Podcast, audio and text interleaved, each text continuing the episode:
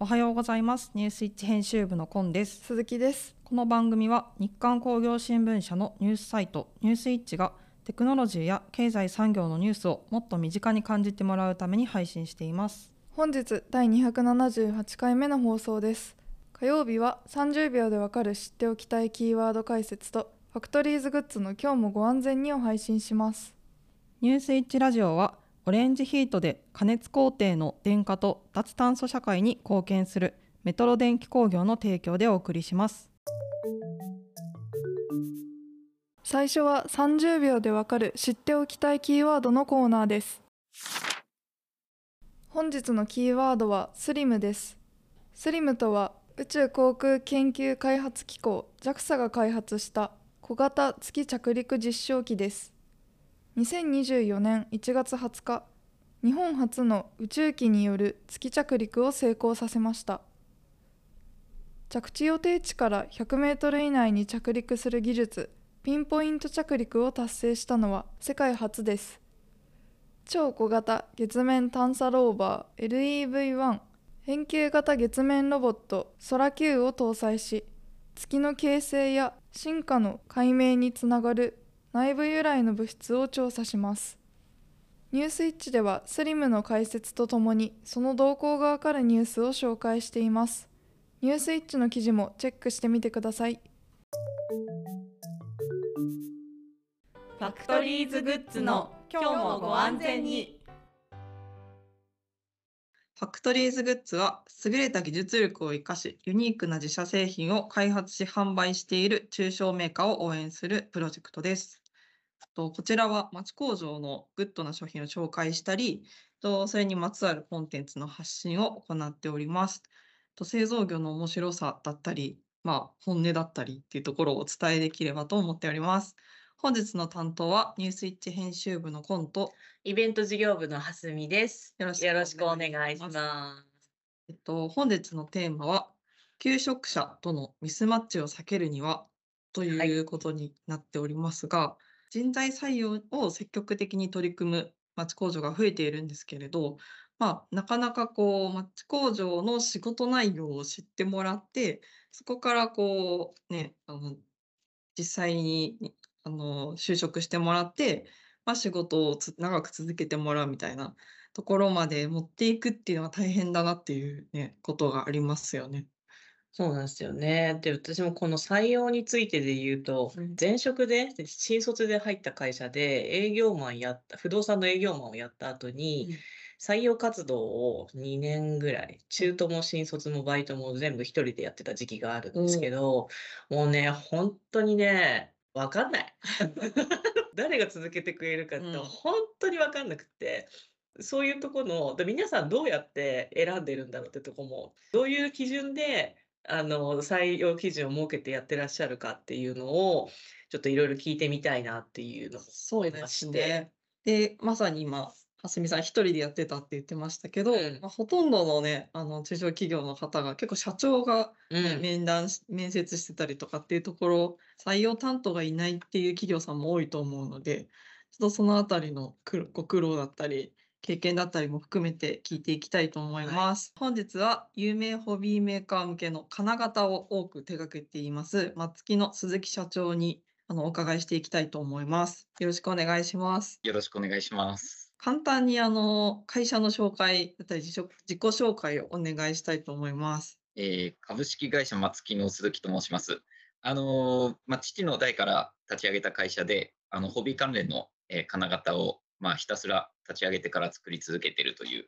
もうすぐ50年になるのかな、えーというところまで来ています。まあ、父はもう亡くなってしまってるんですけど、まあ、変わらずにあの有名ホビーメーカーさんからあの立ち上げの頃からあの引き続きお仕事をいただいているとえーいう形です。まあ、近年では、あのちょっとルアープラモという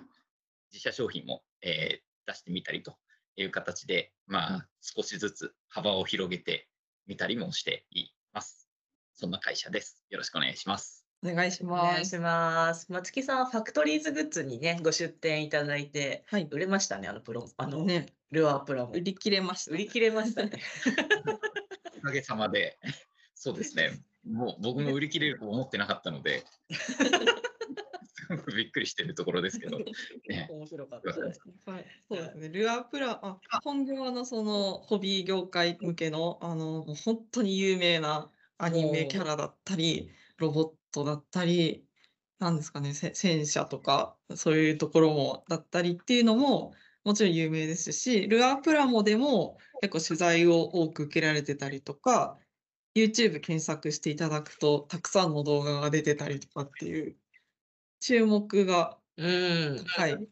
企業さんだなという印象なんですけど、はい、で私のこう印象印象というか多分採用とかあのーところで一番、まあ、困るっていうのもある、まあ、嬉しい良くも悪くもあの嬉しいところで言うとあのーやっぱりそのロボットアニメだったりとかそういうもののプラモの金型をお作りになってるってことでやっぱりこうそのアニメに対して愛情がある方、まあ、ものづくりに対しても愛情あるかのも前提ですけど、やっぱりそういうこういろんな愛が溢れた方が応募してくることが結構多いのかなと思っていてそういう中でやっぱり夢と現実じゃないですけど思い描いたのとちゃうっていうのにならないようにミスマッチをどうやって防いでるのかっていうのは多分とっても難しいんじゃないかなと思い思って。ありがとうございます。そうそうですね、確かにあのギャップは結構大きかったりするので、あのそこの、まあ、ギャップの距離感っていうか、まあ、現実を知ってもらうじゃないですけど、まあ、そういったところが、あの事前にやっていかないと、採用してからそこを知ってってなると、かなりうまくいかないケースは多いうん。っていう印象ですね。そもそも採用ステップってどんな感じで、あのどういうふうにこう募集をかけて、どういう人が来てみたいなのは、どういった形でやってらっしゃるんですか？えっと、僕がこの会社に入ってからは、基本的には求人サイトであの、うん。求人を出して、で、応募してもらって、まあ、書類選考から面接っていう流れで行ってたんですけど、面接もまあ2回、もしくは3回みたいな、まあ、あの小さい、10名ぐらいの小さな町工場なんで、まあそんなにしっかりした採用フローはないんですけど、新卒も中途も一緒にやるんですあ、基本的にはあの新卒は今までそんなに取ったことないですね。うーん。基本的には中途が多いです。うんうん。ただ、ここ最近は、あの先ほどお話にもあったようにこう、取材があったりとか、まあ、ネットで、まあ、動画にも出てたりとかするんですけど、まあ、そのおかげか、募集をしてないけど、問い合わせが来るっていう、応募が来るっていう、そんな流れもちょっとあったりしてるので、まあ、そのあたりでは、まあ、宣伝効果はあったなっていうところではありますね。なるほど。ちなみに何人応募があって、どんくらいの割合で通してるんですか？えーまあ、求人出してた時は、まあ、多い時は10人から20人のも応募があって、まあ、書類選考して、まあ、その中の5名ぐらいですかね、み面接してたのは。で、まあ、結局採用しないとか。で、今、まあ、そうですね、あちらから、あの応募、飛び込みでされる際には、基本的にはこちら募集してないタイミングなので、あの基本的にはお断りは一旦はさせてもらってます。で、ちょっとお話ししていく中で、まあ、せっかくだからじゃあ面接してみましょうかという形であのお越しいただいて面接をするという形はあの取ってますね。まあ、ここ2、3年はそういうのがメインで、まあ、1年にって言っても応募は5名ぐらいですかね、飛び込みで来るのが。飛び込みで5人来るってなかなかだよ。従従業員数があの十数名の会社さんで、で、ね、年間で5人からうん10人ぐらいが来るっていうことなんで、え、電話かかってくるんですか電話とメールとですね。じゃあ内容、さっきのあの、現実とのギャップの埋め合わせみたいなところは、まずは一回会ってみて、面接の中でこう、めあの、説明もしていくみたいな感じなんですかね。そうですね。あのまあ、お断りさせてもらったりする時点で、ちょっとあの古いじゃないですけど、昭和的な考え方ですけど、あのまあ、今の考え方とはそぐわないですけど、まあ、あちらからこうこちらが募集してないのに来るってことは、それだけで、まあ、ひとまずやる気はあるかという、うんうんうんうん。ネタにはなるなっていう判断はさせてもらってて、うんうんうん。まあ、その中で、まあ、募集はしてないんですっていうところからの、ちょっと食い下がるっていうところでは、あのあさらにあるかなっていう、ああ伝統芸能の弟子入りみたいですね。一回断られて、なんか落語家のなんか師匠入門とかよく聞きますね、そういうのね。師匠。師匠ね。でもまさにそうかもしれないですね。うーん。一回、あの、じゃあ、来て、工場のイメージも多分湧かないと思うんで、うんまあ、大体あの、経験者ではないんですよ。うん。うんうん未経験者であの入ってくるので、そういう意味では、工場ってこんな感じだよっていうのもちょっと軽く見せながら、まあ、面接をして、まあ、会社のあちらが抱いているイメージと現実とをちょっとすり合わせる感じになりますかね。なるほど。うんで、そもそも1年目でやることって何なんですかね？なんかだい、まあ、最終的にはその、プラモの、あの、まあ、どこを担当するのかにもよるかと思うんですけど、みんな何を夢見てきて、で、実際は何をやるんですか？皆さん大体あの模型好き、まあ、僕ら模型の金型作ってるっていうホームページだったりとか、まあ、そういう情報が結構ネットには出てるので、模型を作りたいという形で来るんですけど、まあ、人によってですけど、本当に模型を作ってると思ってる人もいたり、ただそうちは模型の金型を作っているっていう、あ、うんうん。段階が基本的分かってないっていうことを。あそうですね、そうですね。うん。中にはいたりしますけど、うん。一応まあ金型のことも多少応募してくる方もいたりはするんですけど、まあ、ただ工場を見せるとそこにちょこっと見える模型の片鱗を見るだけでニヤッとしたりとかするんで。まあ、言い方悪いですけどあの、まあ、そこは仕事だからねっていうところをこう低い位置あの釘を刺していく。うんうんで、ただまあ、あの採用された時に、じゃあどんな仕事をしていくのかっていうと、まああのまあ、それは人それぞれで、まあ、例えで言うと、元板前っていうお。解雇が応募してきたことがあるんですけど、まあ、あの板前なので、まあ、手先は器用だなっていうところでいくと、あの手仕上げの方に振っていったりとか、もしくは前職があの IT 関係でしたっていう人がいれば、あの CAD とかの方に行ったりとか、まあ、ただ、簡単にそうやって振っていくと、片っぽの作業はできても、片っぽの作業はできなくなるんで、あのむしろ逆に手作業の方をやらせたりっていうところは、あの人によってちょっと振り分けたりはしますね。うーんなるほど未経験の方がも、えー、といらっしゃるっていうところだったと思うんですけど、なんかそういった方々を採用する際に、なんかこうどどういったところを見ているのかなっていうのは、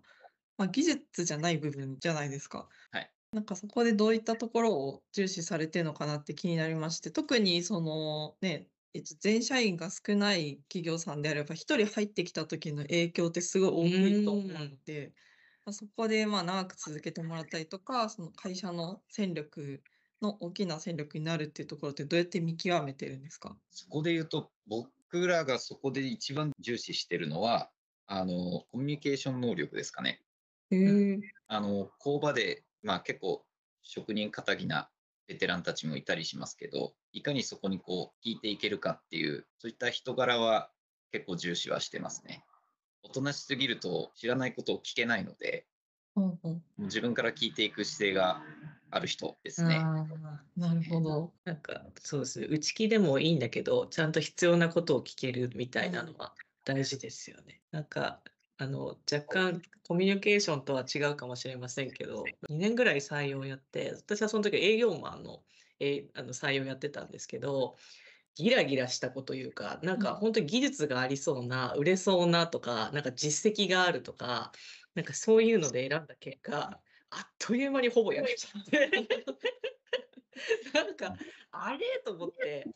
方向性を変えましてお客さんに愛されないと意味がないからもうあの性格がいい子っていうのをもう振り切って 売れそうとかじゃなくててか正直誰が芽吹くかなんて採用担当なんて分かんないじゃないですか。もうなんかどんだけ頑張ってくれるのかも分かんないし現場出してみないと分かんないこともたくさんあるのでなのでまずあの普通に性格いいなって思う子じゃないとでそれでやった結果結構残ってくれたりとか最終的に結構売れたりしたんですよね。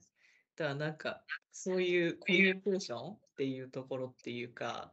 分からないことを分からないって言える勇気があるというかある程度自信があるこというか なんかそういうことって多分あのすごくあったなって今聞いて思いました。はい、まさにそうですね。あのん聞けないと成長していかないですし、うん。まあ、あのあとは採用する際には、まあ、まず未経験が主なので、まああのうん僕もあの経験者採用してとかってやった時期あるんですけど、やっぱり蓮見さん同様、あまりうまくいってなかったり、あのそこにはこだわらず、まあ、それこそ先ほど言った板前さんだったら、まあ、手先器用だね、あ、これいけるね、みたいな発想じゃないですけど、あのそういったところでこだわらずに行って、ただただあの社内でしっかり話、意見を出せるか、うん、分からないことは分からない、でもこうした方がいいならこうした方がいいとか、まあ、そういう話ができる人たちをあの採用するようにはしてますね。なるほど。なんかあの冒頭であのルアープラモの話されてたと思うんですけど、あれもあの社員さんのまあ発案だったりとかコミュニケーションの中で生まれてた商品だっていうのを前お伺いして、なんかそのあたり結構松木さんの会社のなんか雰囲気とかっていうのが、なんかそこですごいよくわかるなと思ったんですけど、なんか今の話聞いててすごいそういうところを重視してるからこそ、コミュニケーションの中で商品が生まれて、で、またそれが会社を強くしてたりするんだなと、ちょっと思いましたね。ありがとうございます。あそうですね、ルアプラモはほぼほぼ社員が勝手に遊びで始めたアイテムなので、もうそれをなんとか商品化したっていうような商品なんで、もうまさにそんな感じだとは思います。うん一方でこうあの夢を持ってというか、まあ、その業界に憧れて入ってきた方々に対してその実際の仕事も、まあ、採用前もそうですし採用後もこう伝えていかないといけないと思うんですけどそういったところはなんかどういうふうにやられてるんですか？現場の方々があのつついて教えてるって感じなんですか？あそうですね。あそれはそうですね。あの OJT じゃないですけど、あのまあ、一応先輩がついて、まあ、業務は教えていく形にはなるんですけど、まあ、それこそ、まあ、CAD でデータを作るよっていうところであれば先輩が CAD の使い方から教えて、データの作り方もどう作っていくかも教えていきますね。どこかのタイミングではもうほぼ任せてやらせていくと。まあ、実際そこから経験していくことの方が得るもの多いので、うんそういう形でいきますね。まあ、ただ、初めのうちはやっぱりあの対お客さんと直接やり取りっていうのは避けてたりはしますけど、一番困るのは、さっき話したように、こだわりを出していってしまうっていう、模型好きがゆえに、え、すご具体的にこだわりが出ちゃうのこだわりってな、なんなんですか？どうだろうな。昔あったのは、話聞いたのは、あのこれは設定上ではこの形状は違うんです。あああアニメと違う。ちゃんと覚えてるから。そうですそうです。うん僕いない頃ですけど、この形状は実際はないんですけど、とか、この形状はあるはずなんですけど、なんでないんですか？みたいな。いやいやいやいやいや、みたいな。メーカーさんが出してきた設計に対してそういうことを言ってしまう 現場の人。ああ、なるほどね。それがこだわりなんですね。それは確かに仕事は仕事ですからっていうところをね。うん。どうしても綺麗に仕上げたくて、仕上げたくて時間をかけてしまうとか、うん。メーカーさんも嬉しいんですけどね。こっちの商売ですからね。なるほど。なるほど。はい塩梅を、バランスを考えて動けないといけないですね。まあ、あのメーカーさん、いろんなメーカーさんありますけど、それぞれこだわる箇所が違うので、うんまあ、そこを合わせていかなきゃいけないっていうところがあるんですよね。